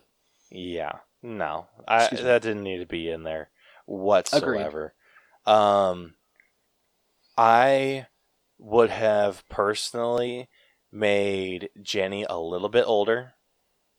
Like just outside of the the uh, romantic relationship bubble older. Okay. Like I probably would have made her closer to um Victoria's age. Okay. I like, like that. s- I don't know, like still reasonably uh her niece, Yeah. but older than Jaime. And like had her like that. had her act in the way that Ted Kord would have um pushing Jaime towards becoming the Blue Beetle. Yeah. Like obviously Okay. letting, Yeah, I like that. like giving giving like the tour of the facility, but I would have taken that romantic relationship out completely. I think you could have thrown in a lot I more agree. interesting uh, family dynamics. Um, I think you still could have had the discussion that um, Jaime and Jenny have about how her house like is just filled filled with stuff while his house is filled with like you still could have had those discussions Yeah. just not Yeah, with those freaking romantic undertones yeah. But we really did not need that. yeah super unnecessary um the the only thing that that that that, that stuff added to the movie itself was that you got to see how a Hispanic family deals with a romantic f- relationship in like the in their fa- in their family dynamic Yeah. Th- that that's a good point. That's a very good point. which freaking triggered my 16 year old body and like made that like resurface and just like ugh. Uh, Caleb's having. Ca- Caleb is having high school flashbacks. Everybody. bro i'm not even joking so um i Uh. forget what what the event was i think it was like my cousin's graduation but i asked if it was okay if i brought my girlfriend at the time i so she came. We we hung out like the entire time. And then while we were walking out i was holding her hand. Like trying to be like sweet while we were going I- out to the car. I and swear I remember this event. were you there? Or did I i, think have I told you about this? No, I think I was there. you my we're talking about my cousin's graduation right? Yeah. were you there I? I thought I was. Or am I thinking of a different event? Okay, the question is, was the girlfriend did it start with an A or an S? a Yeah, I think I was there. you were okay I was never- i, d- I I- don't I, was never that then. anything I was never there for anything with uh S. Um I don't know why we're like d- using the freaking first letters. I don't know if Braille's Well, gonna ever because if if anyone, if anyone that knows me hears this, that's true. I, I want there Okay. to be some sort of plausible deniability. All right, fair enough. Okay, so we'll keep doing this. Um, so I don't think I ever went to any events with S. Um, okay. but well, I, I, didn't really hang out with S all that much. That's a good uh, point. Yeah, Like there def- was a couple. Caleb times, was- Caleb was definitely it felt more so um, um, into uh, into A. Um, okay. Well, hold up, hold up. I was into both. okay, okay, Like, all right. I don't. okay, I fair. don't want you to make me in, sound in like case either. S or A, yeah, in case in case either S or A ever listens to this episode, Yeah, like I. he just wants to get the facts Oh straight. my hell! I can't. I really Oh, dude, hope my is wife isn't freaking listening right now. I was I was really into both, Uh, but S never wanted to hang out outside of like in public, and I don't know. yeah, what I the deal noticed that. Yeah, I don't know what the deal was with that. It was always like she wanted to hang out at her house, or she wanted to Hmm. meet up, but then she'd like have some excuse to not, and I'm like, all right, whatever. So that I think that was the situation there. But yeah, A came and hung out with me a lot more. because I think um because like now looking back at it, I felt like a dick because I actually came to it sick. Um, because like I think I you could like totally hear it in in, in my nasal. Um, but your mom's like, "Oh, are you sick, Jonathan?" And I think I'm just like, "Oh no, no, no, no! I'm just barely getting over the cold. I, I'm fine. I'm fine." Where in fact I was like only two days into it. So if anyone got, if any of your family got sick after that, yeah, um, guilty as charged. That's fine. They'll get over it. I yeah. So I I I I don't remember you being there, Wow, I see how it is. but He he remembers A being there, but not his bro. Well, I remember A being there because my aunts, when we were, were walking out to the car, um, like we were getting into like my parents' car, and then my aunts were getting into their cars, and one of my aunts yelled like, "Why are you holding her hand?" And I'm like, uh, I like stopped, and I was just like, I like looked at her, and I'm like, "Shut up." And then they were like giving me a hard time, and they're like, "Oh, now you're not going to hold her hand? That's weird." And I'm like, "Stop!" Like I don't know, like I, Oh like I don't know what to gosh. like. It was just, I I didn't know what to do because I was just so awkward, and they made it a big deal. And like, if anyone makes anything that I do a big deal, like I I don't want to do it anymore. oh shit! like dude that's how I, I how i am if i like show someone something that i built like if they Yeah. if they make it like a really big deal i want to be like okay we're done talking about it and then like walk away all right, moving on. yeah Um, but i think that that was the the situation that i was like i was attempting to compare to where it's just yeah your family gives you a hard time like especially like the hispanic family gives you an extra hard time with uh the ones that you're romantically interested in and it's funny so i think they nailed that on the head and i think that's the only thing that that romantic relationship added that's fair. That's absolutely fair. Yeah. Um, so where are you sitting with writing? Um, so yeah, like like I said, I'm like slightly above, um, but maybe not by much. So I'm gonna go an 82. Ugh, I'm a- I actually jumped up quite a bit. Not like I'm not in the the 90s by any means, but I think I'm sitting more around 86. Okay, that's fair. Yeah. Um. Yeah, I think. I I think I just enjoyed the like the the humor was was was top notch. Uh, the writing was top notch. Like it was it was it was good. It was is what I'm getting at. It was good. No, no, it really was. All right. Um, next up, getting into acting, we have. Uh, oh, geez, I'm going to need these names a bit bigger.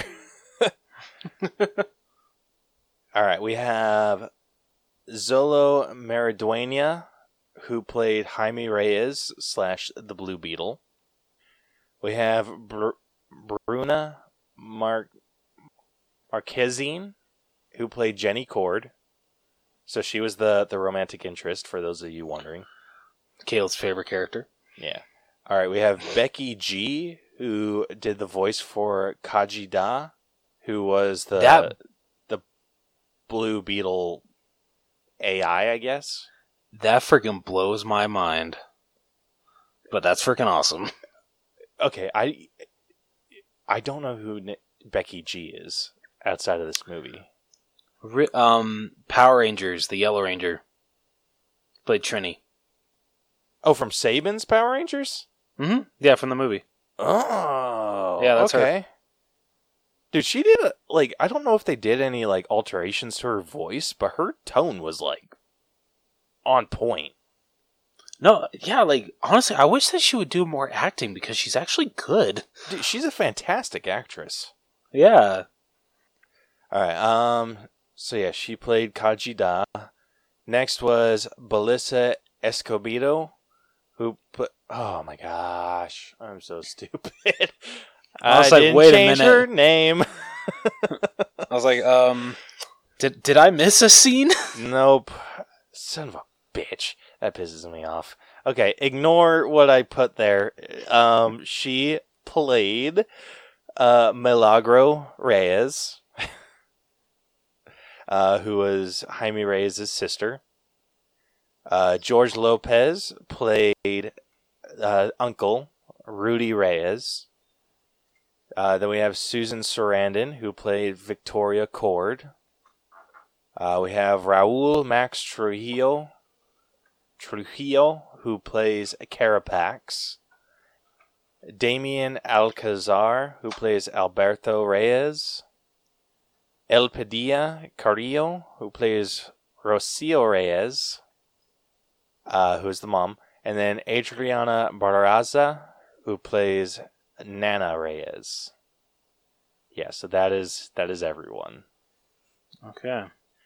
All right. Um, what does your top three look like? Uh, number three, um, I'm going to give to. Uh, I'm going to butcher her name already. Even I mean, Caleb already called her the Blue Beetle, so I guess I can't butcher it anymore. Asshole. uh, Belissa I'm Esco- sorry. Escobedo.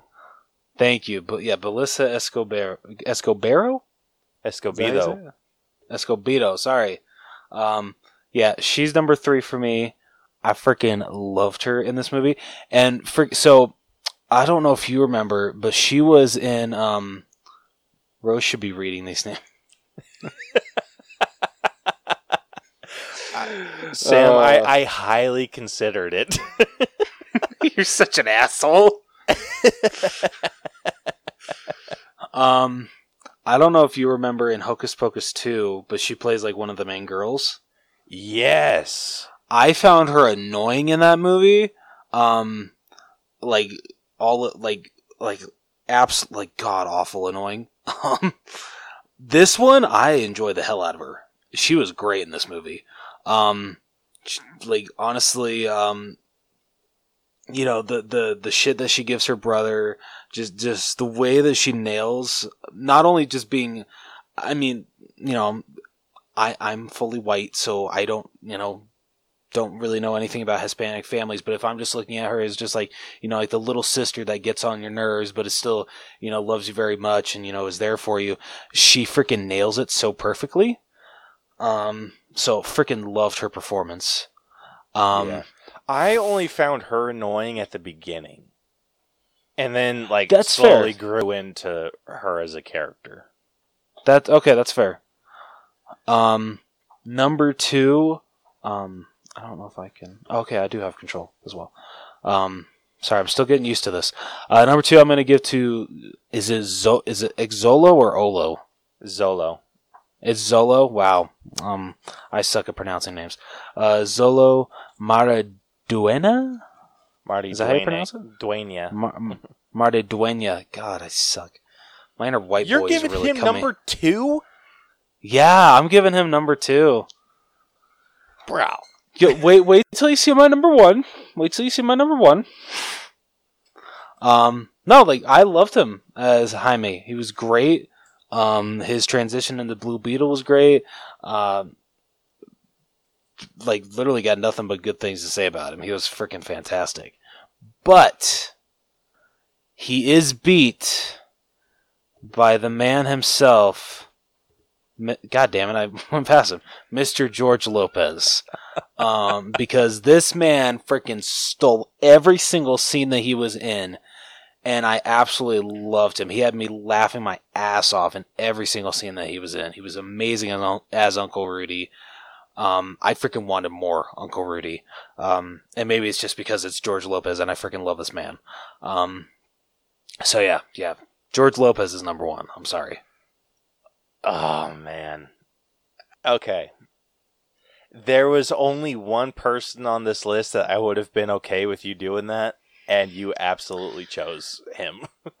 Okay, all right. Okay, so understandable. Completely understandable. all, all is forgiven. All is forgiven. Okay. Um so my number 3 and this is this was kind of a a, a tough one. But I think I'm going to give my number 3 to um Carapax. I think Okay. he did an amazing job playing an an intimidating villain. Um, attempting to give Jaime a uh, a uh, I don't know, like what he thought viewed as a a lesson. So I mean, I mean, it was a tough one. It was a tough lesson. Don't get me wrong, but I think up. yeah, I think ultimately, I think this did he did a really good job at, at pulling off like the, the bad guy vibe without going so overboard. Hmm. Um, yeah, and then when he like like the the ending when he he takes Victoria and like drags her into the fire after blowing them up, like that was just that was I can't. I did not expect that. That I was know that was insane. dude. That somehow that felt more brutal than like just straight up killing her. oh, same here. Oh yeah, I agree. Freaking Like, yeah, literally oh, being dragged to your death. mm-hmm. Like wild, absolutely wild. Um, my number two, though, I am going to be giving to George Lopez. Um, I loved his performance. Thought he was absolutely hilarious. Um, everything you- you said, and then my number one, I have to give to Xolo Maridueña, who played Jaime. I I thought I he's easily my favorite character from Cobra Kai. Um, and I think he he gives a a fantastic performance. Like everything that he like I've seen him do and be in, he can give emotion so well. And I think he nailed it with this. Like like I, I said earlier, the the scene where he's getting dragged away while his father is in cardiac arrest, like is just heartbreaking. And that's like a, has a, so much to do with his performance in that scene. Agreed. Yeah. Um. So yeah. So where are you sitting with uh with your acting score? Uh, this is definitely one of the highest for me because freaking everyone brings their A game here. Like everyone is so good, especially all of the Reyes family. They they're just so much fun to to to watch, to interact, and just yeah. Um, So honestly, I'd probably say like. You know, I'm gonna go. We go an 86. Yeah, this was so close to cracking 90 for me, but just didn't quite get there. Um, so I'm actually going to be sitting at like an 89. Okay. I I thought everyone's performance here was fantastic. Um, I I think that everyone brought their A game, and like you like I said, I think the only people that brought it down for me was maybe maybe Jenny Kord, but I don't know if that was because she was given sh- kind of shit to do, or kind of what the deal was with that. Fair. Yeah, so that is uh that is definitely where I'm sitting with that. All right, moving on over to character development. This was interesting in terms of character development. How Um, so? so the so the early motivations was Jaime felt like he was I mean they, everyone kind of said he was meant for more, right? But he his ultimate goal was trying to get his family out of the situation that they were in hmm and I don't know if they pulled off that story that well. Um, this was, I think, this was more of a shift in, um, where the story was going, where it was him try like trying to get himself into a situation where he could provide better for his family, and then, like I said, shifted into him trying to accept his role as as a hero. Yeah. and then like eventually he did that. And so it's just like the the motivation or like what kind of pushed him forward was always protecting his family. And his family was well protected. It's just like i said this is a tough one to score for me. No, and Oh, you raised some very good points. Yeah, and out of all of these, I think this might be my lowest. Um, my lowest score, unfortunately, because I don't know if they they developed the character all that much. Because he was consistent in his viewpoints, like he was consistently like on team family. Yeah, I feel the way that I'm looking at his character development, it seems that a lot of his character development like happened before this movie even took place, like before we saw the first the the first scene. So we're kind of trying to catch up with with who Jaime is, Jaime is as a character. I mean, you know, we see how close he is with his family, and of course, we see what happens of how he reacts to his you know his dad passing away, and so that's great character moments right there. Um, but I can definitely see where you're coming from. Um, just like I said, it, it feels like throughout the whole movie we're trying to play catch up as to where we've uh, like all of his character development that got him here has already happened, but we're still trying to, I guess, what's the word? I don't know the word I'm searching for. Um, so I'm just gonna reiterate what I said. Like li- literally, we're playing we're playing catch up throughout the whole movie as to where he is throughout the whole movie as a character. It it kind of That's feels fair. like we it, it feels like it started already with chapter one of a book and we got no we got no prologue. Like a prologue was absolutely absent. Yeah, I I can definitely see that. Um, I mean, but despite that, I think what they like after the shift, after the the shift in where you think his character's going, I think it, it does do a pretty decent job. It, it's not anything special though. Agreed. So, I mean, where where are you sitting with this? I mean, honestly, I'm probably with you. Like, probably like the lowest. lowest score.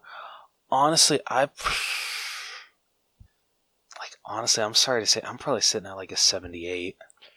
That's actually exactly where I was sitting too. Oh shit. Okay. there we go. All right, I don't feel so bad anymore. Yeah, like I was I, while you were talking, I was trying to like decide, but yeah, it was good, slightly above average. Like, no, I can't even say slightly above. It's barely above average. Yeah. It's just it's it's movie origin syndrome where you have a character Yeah. that's the same at the beginning that he is at the end. yep. And And while it's not necessarily a horrible thing, uh, in a superhero origin movie, I kind of expect a little more. yeah, like that's I mean, I feel like there's some instances where that can be the case, that where it's done better. You need to challenge that belief though. Yeah. Like, he th- yeah, did- absolutely he- agree. I don't think he ever like faltered with that. Even when Carapax was like, "Your your love and your family makes you weak." Like I think that should have been something to drive his character a bit more. Maybe like he was trying to push his family away, but it, he Yeah. it's just seemed like he was still very heavily reliant on his family, Yeah. which not a bad thing. It's just not where the character uh, where I felt he should have been. Yeah, no, yeah, I absolutely agree. Yeah. All right. Uh, moving on over to effects. This was damn good. No, like seriously, and for the fact that the budget was only a, like 105 million, like these were really good.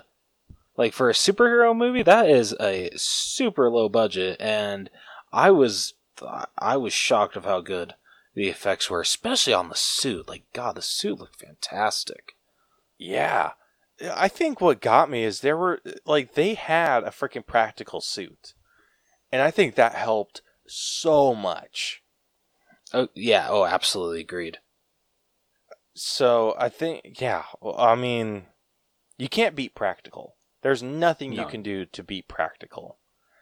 Uh, but dude, I think like I can't think of anything just short of like people just getting like completely obliterated by someone's move.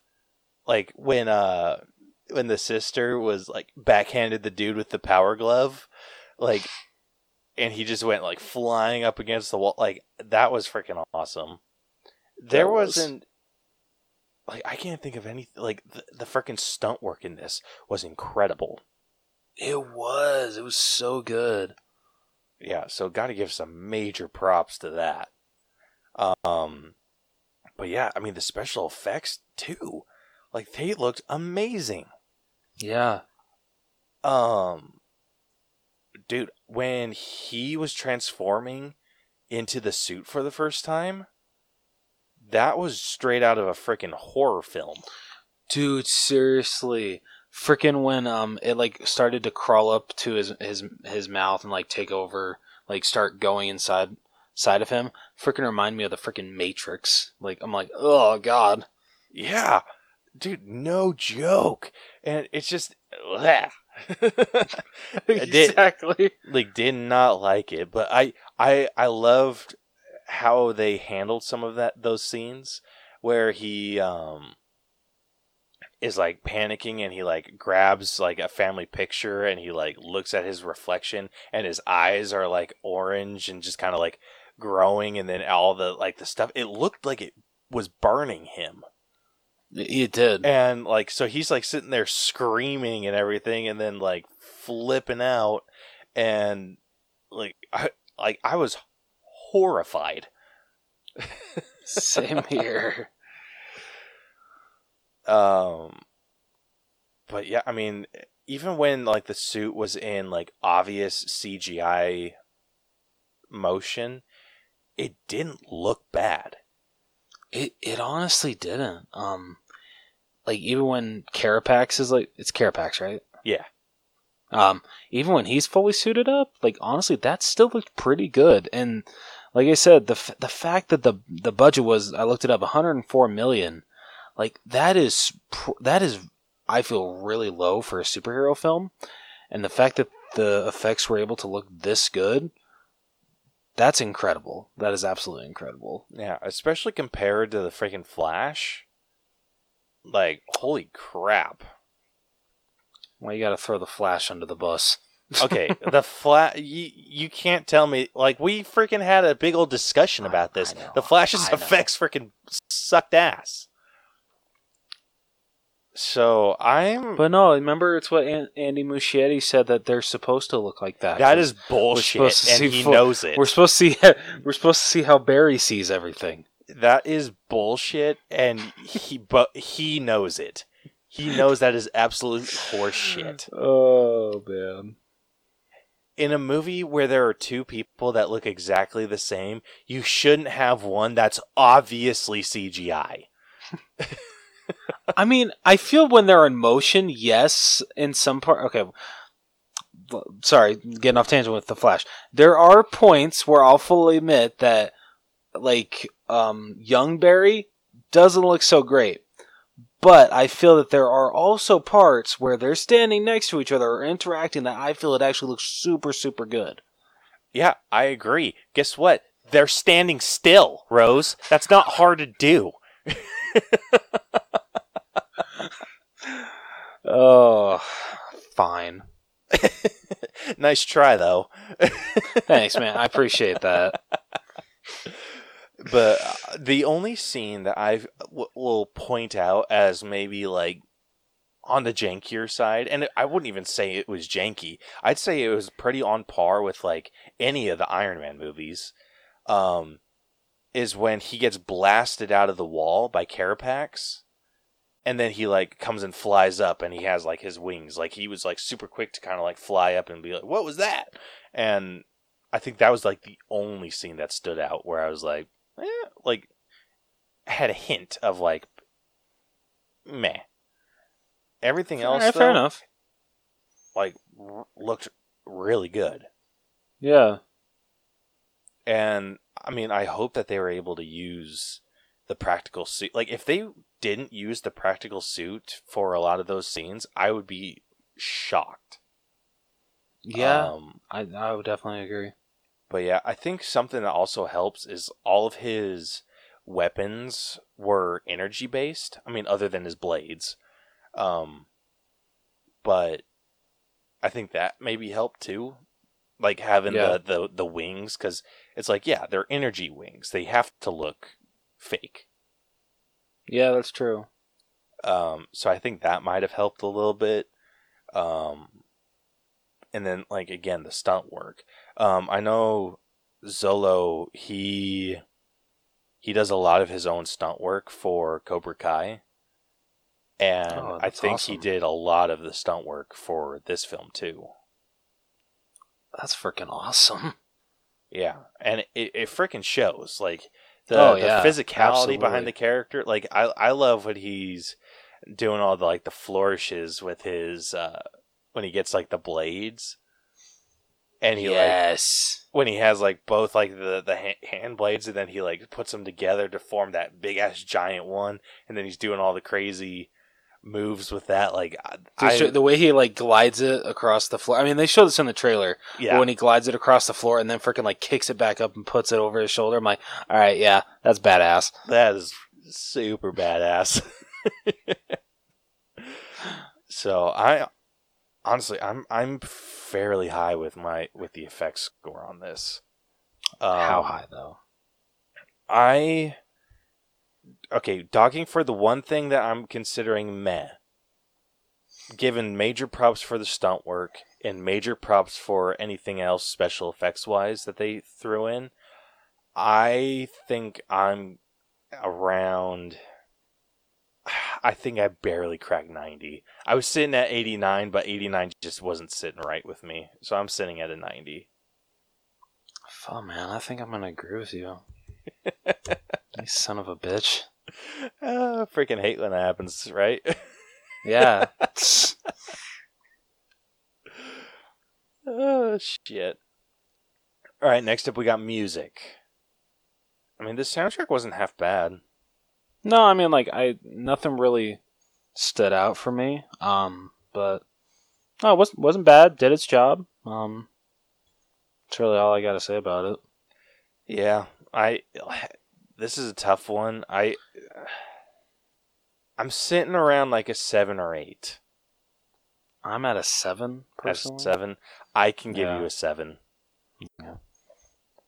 Yeah, unfortunately, there was just nothing that just blew me away by any stretch of the imagination. So, Yeah. yeah. Um. Uh, so yeah, seven out of ten with that one. Uh, moving on over to costumes. This is pretty damn good. Yeah. I mean, I don't know, but I'm at like a nine. For like, I've never even seen anything with Blue Beetle, and I've got to say that costume looked freaking sweet. Um, even the freaking when they showed like the original Blue Beetle costumes, those even looked really freaking cool. Um, but just the one that Jaime wears, like I, like even from the first teaser trailer, I'm like I'm getting like for some reason like hints of Iron Man a little bit, and I think it's just because the way the mask is. Um, but like, I mean, there's nothing wrong with that. Um, because the ma- like the freaking costume looks so freaking cool. It does. It like okay. This this is something that like I'm going to take a mental note of next time. So like what I did with the with or what we did with the acting, I'm also going to do, th- do that with the costumes, especially if there's like a standout. I like um, that. Okay. outfit. I think we're going to have like another one of those things that where we can like look at it. But yeah, Yeah. the the suit was awesome. Like Yeah, I, right. I so good. I think a lot of the uh, the exoskeleton suits they have very Iron Man vibes to them, but I think this felt pretty unique. And It did. Like on like like you said, like the only thing that I felt like maybe gave me a little Iron Man esque is the mask, but I think it's just like I think it's kind of just the way of the shape it is, and like especially towards like the jawline. But like other than that, like it it was so original, so so creative, and just looks so freaking cool. I can't I can't say that enough of how freaking cool this suit looked. yeah, um, I like that it gave um, it wasn't like a solid mask. It like moved when he would talk. Yes, and then like I- yeah, I you get liked you get too. like some expression in the eyes and the eyes weren't like basic iron man eyes. They it looked like they had like emotion behind them. It kind of had like transformers vibes. Ooh yeah, I with- like that. with the eyes. So like i kind of had the the the metallic look but then like they were still like expressive. Yeah, um but i can definitely see where you're coming from with like the iron man because it did have like the little like straight point and kind of like outline the face in like with the blue and then the face was black um so it kind it definitely gave off some uh iron man vibes but yeah. i think it worked out It did. It really, really did. Um, I think another thing that w- that helped a lot too, because I think it's hard to not get Iron Man vibes with a suit like that. Um, was the the scarab on his back and how it had like the the like the beetle arms or whatever you want to call Hmm. those, um, sticking up from the top, like off the the the backpack area. Like, you know, I'm kind of shocked that during the movie I never thought about this, and I don't know why I just thought about it. But like, I'm wondering if some people thought of like the Iron Spider, um, with those. I mean, but like I said, like I never thought about it during the movie, so like it wasn't even noticeable at all. Like it, they made it its own. Yeah. Well, I mean, fair enough. I mean, so with, I you can definitely make that comparison, but I think with the Iron Spider, his kind of come up and like, it's like a hug. So it's like up and like off to the side That's like good- this, where that's his a good point. are like up higher and like kind of come around his. That's a good point. Yeah, that, that's a very good point. I mean, it's a it's a minor difference, but I think it's just distinct enough so it's not immediately triggering your like, oh, that's from freaking Spider Man. Yeah. Very true. Yeah. So yeah, I I can definitely give you um a nine. Hell Um, I do I do got to point out. I didn't like George Lopez's costume. You didn't like his costume? the beard I could have let go. Okay. The hair was just uh, too much. A little too. Yeah, fair enough. Touche. Yeah, it like it bothered me. Anytime that he turned around and I'd see that like nasty little little rat tail that he had, I'm like, oh. Why couldn't you have the clean cut like you did in George Lopez? I, okay, for Crazy Uncle, I don't think a clean cut would have been the the move. Yeah, touche. I think like you cut the rat tail, kind of give him like still give him that mullet look and give him the crazy beard. I think that worked well enough for the character. It's just you you can't do both. yeah. Touche. Like it, it it went to the point of crazy. it passed the the line of crazy uncle into gross. Yeah. Yeah, you know, fair enough. Yeah, but I'm not dogging it too much because I still really liked him. Yeah. Um. So yeah, costumes. I, like I said, definitely agree with you. Nine out of ten on that one. All right, last up we got our own personal score. So I think this is where there's going to be a, a large difference. Yes, I agree. So who's going first? I want to hear you. I want to hear your thoughts first. Okay, all right, gladly. Um, so like overall, I thought this was a good superhero origin story, but for me, it's just good. Um, like I loved the whole family aspect. I feel that's what brings it up for me. Um, if it weren't for that, like I'd be a lot lower than I actually am. Um, but just I, I don't know. There, there's a lot of stuff here that I've already seen in an origin movie, and I might have seen it just done a little better. Um, but what saves this is the freaking cast. Uh, like I said, the family aspect. Um, th- th- there's a lot more good in here than there is bad when it comes to a superhero origin uh, movie. Um, but I, I, I did have a good time. Um, I will definitely be watching it again um, when it comes out on a on 4K. Um, so personally, and Caleb's probably gonna kill me for this, but I'm at an 80. Damn. Yeah, sorry. I I de- I think I definitely enjoyed this movie a bit more than you. Um I know I did, but I think this has been one of the more fun DC movies to date for me. Um I really enjoyed Shazam uh or Fury of the Gods. Yeah, I, I really enjoyed that one. I had a blast with the Flash, like despite the issues it has.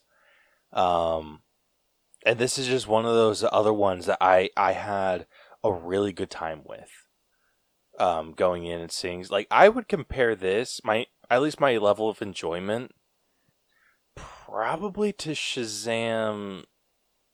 I'll say the first Shazam where Okay. it was enough of a like a shock to the system because like we we got nothing but like dark DC EU for like a long time, and then we get Shazam where it's like oh kind of nice and bright and cheery, and so like I, like I said, shock to the system with that. And I think that's the same thing with this. It was enough of a like a shock to the system that I was like, oh, like like fantastic. Like we're we're on a good track. Yeah. And so yeah, I am personally sitting around uh in 87 with that. Okay. I mean, honestly, I thought I expected you to be like 89 or 90, so that's actually lower than I thought you were going to be. Yeah, not not quite. not quite. But it, it was really good. Yeah. So I'm sorry my score dropped it so much. No, it's fine.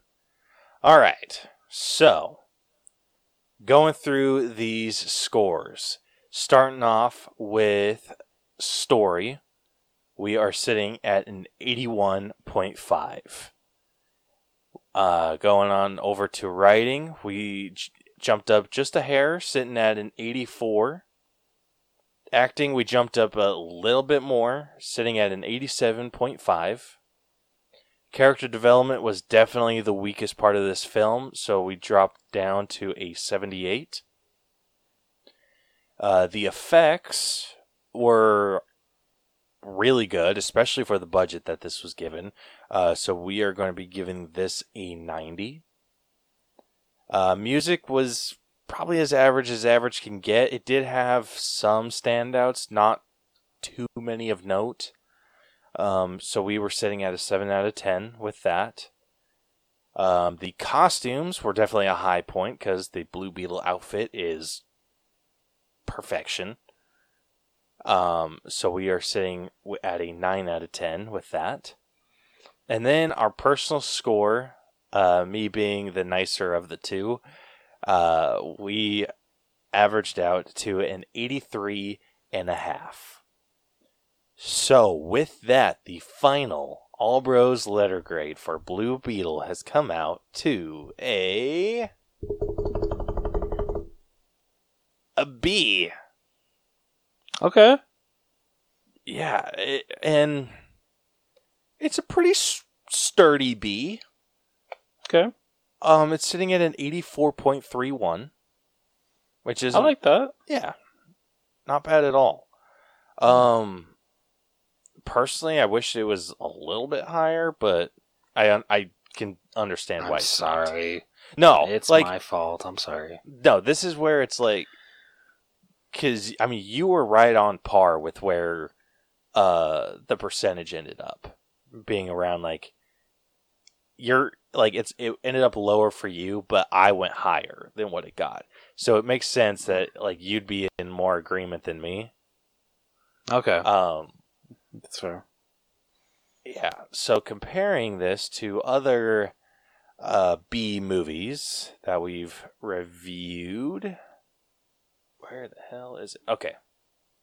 So blue beetle sitting at an 84.31 that puts it below avengers age of ultron. It is below prey it's below christopher robin uh, it's also below the Matrix Resurrections, and it is below Megan. Okay. Wow.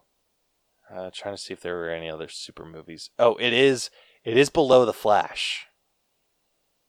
Personally, I'm okay with that. I know you're probably not. Dude, it is. It's seriously one percent lower. Exactly. Really? So That's the funny. Flash is at an eighty-five point three one. Blue Beetle's at an eighty-four point three one. Dude, that's freaking hilarious. Right? Oh, that's funny. Yeah. Um yeah, going the opposite direction. Uh this might be a little interesting. So it's above Solo, a Star Wars story. Uh which right.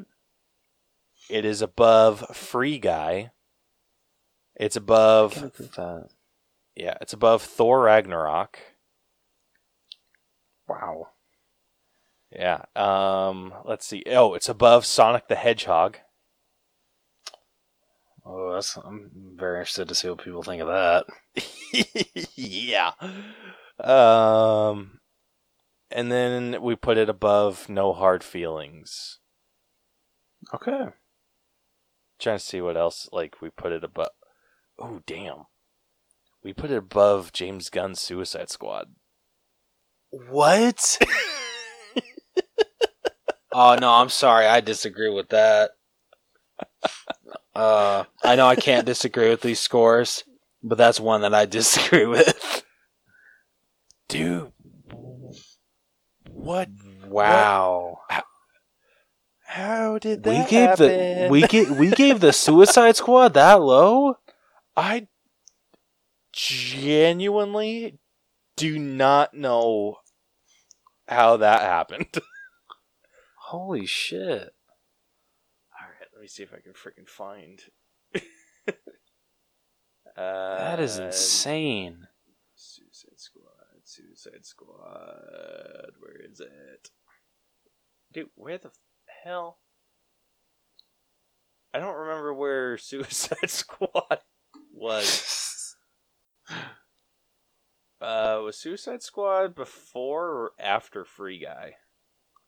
I saw it was before.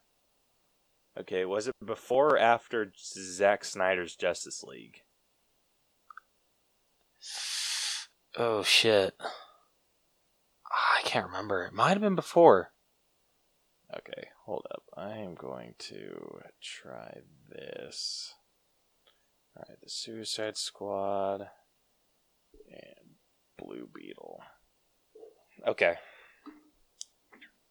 So I'm going to go through and you tell me which one you think is higher. Okay. All right, so st- starting off with story, Suicide Squad. we actually gave it to Blue Beetle.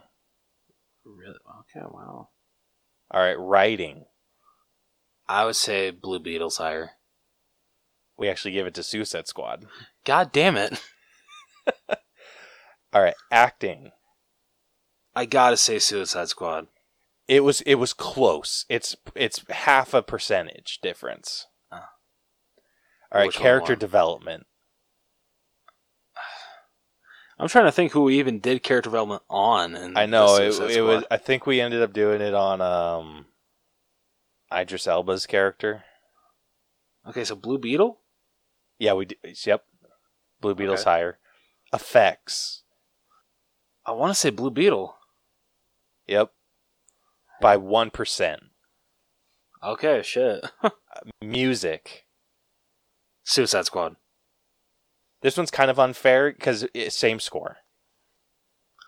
Wait, what? We gave the Suicide Squad soundtrack a seven? Yeah, What Dude, the hell's the- wrong with this- us? the soundtrack for Suicide Squad wasn't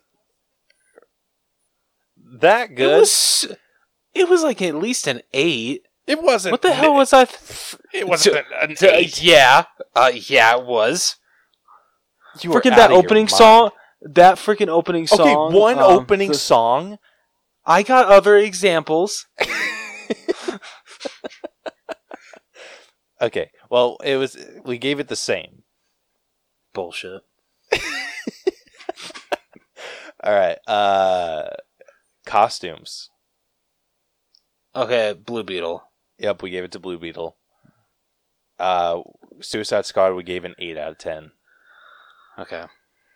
All right, and then our personal score, I feel it's probably Blue Beetle.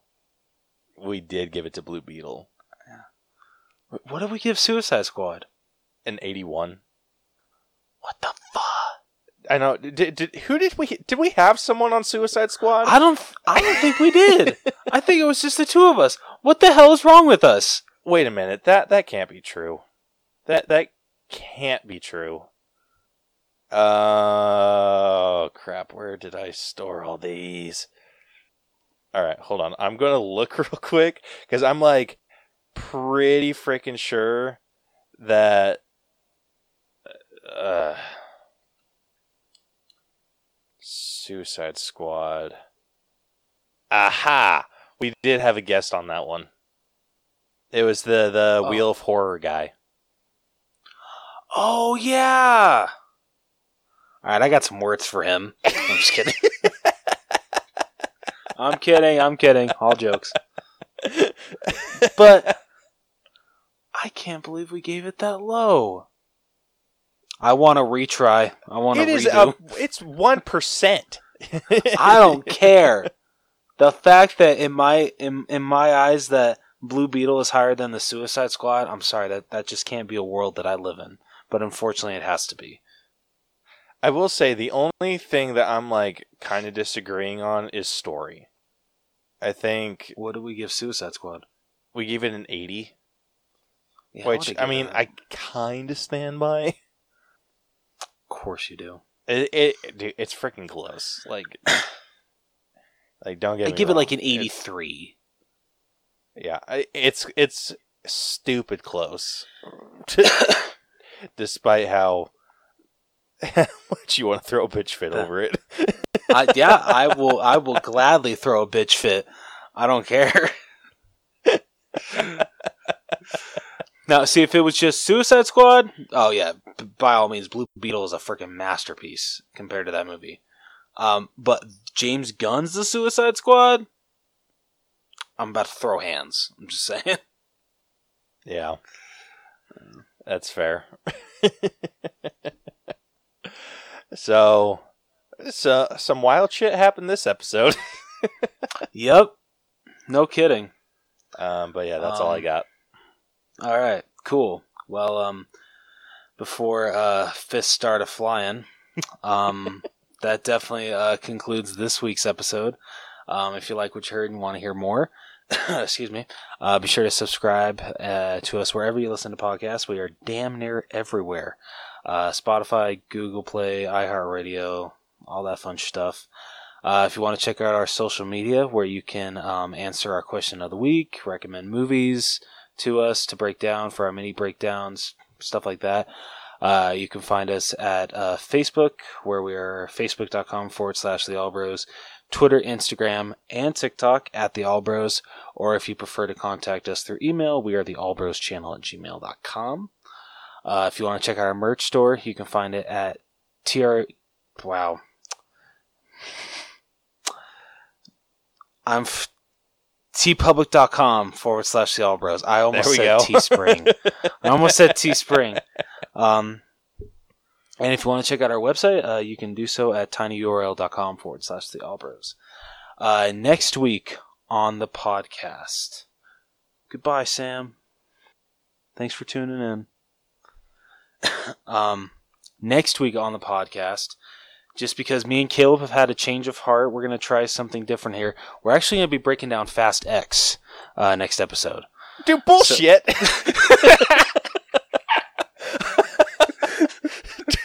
don't you, don't you freaking dare! I just want to see your reaction. uh, I got talked into that, and It you is- know what? I'm glad I did it. Your reaction was fantastic. Cold day in hell. Who told you to do that? What? Who told you to do that? One of my employees. oh man, that was that was worth. it. Oh, I was like, was- dude, I because I know what we're talking about next week. I was like, what the hell does it mean change of heart? like I, I was like, okay, doing this from the the get. oh yeah, you're, you're okay, you got me. uh, I- yeah. Um, but no, okay. Next week, uh, we will be we'll be breaking down uh, Wes Anderson's Asteroid City. So I fe- this one I feel has like been like con- not controversial, but like it seems like people either love it or hate it. Um, and many people have called it like if like you're not a Wes Anderson f- fan, um, a lot of people have said like this is one of the most boring movies that they've ever seen. Um, Uh oh. so, yeah, I mean, I'm a huge Wes Anderson fan, so we'll see. Um, yeah, so this is going to be interesting. I haven't seen it yet. Um, have you have you watched it yet, Caleb? Not yet. Okay, so this this is going to be very interesting. Um, but yeah. Anyway, uh, you can uh, look forward to that uh, on the next episode. But until then, this has been the All Bros Podcast. I am Jonathan. And I'm Caleb. and we will catch you guys next week. so long. I tried to do a voice. So long. Deuces.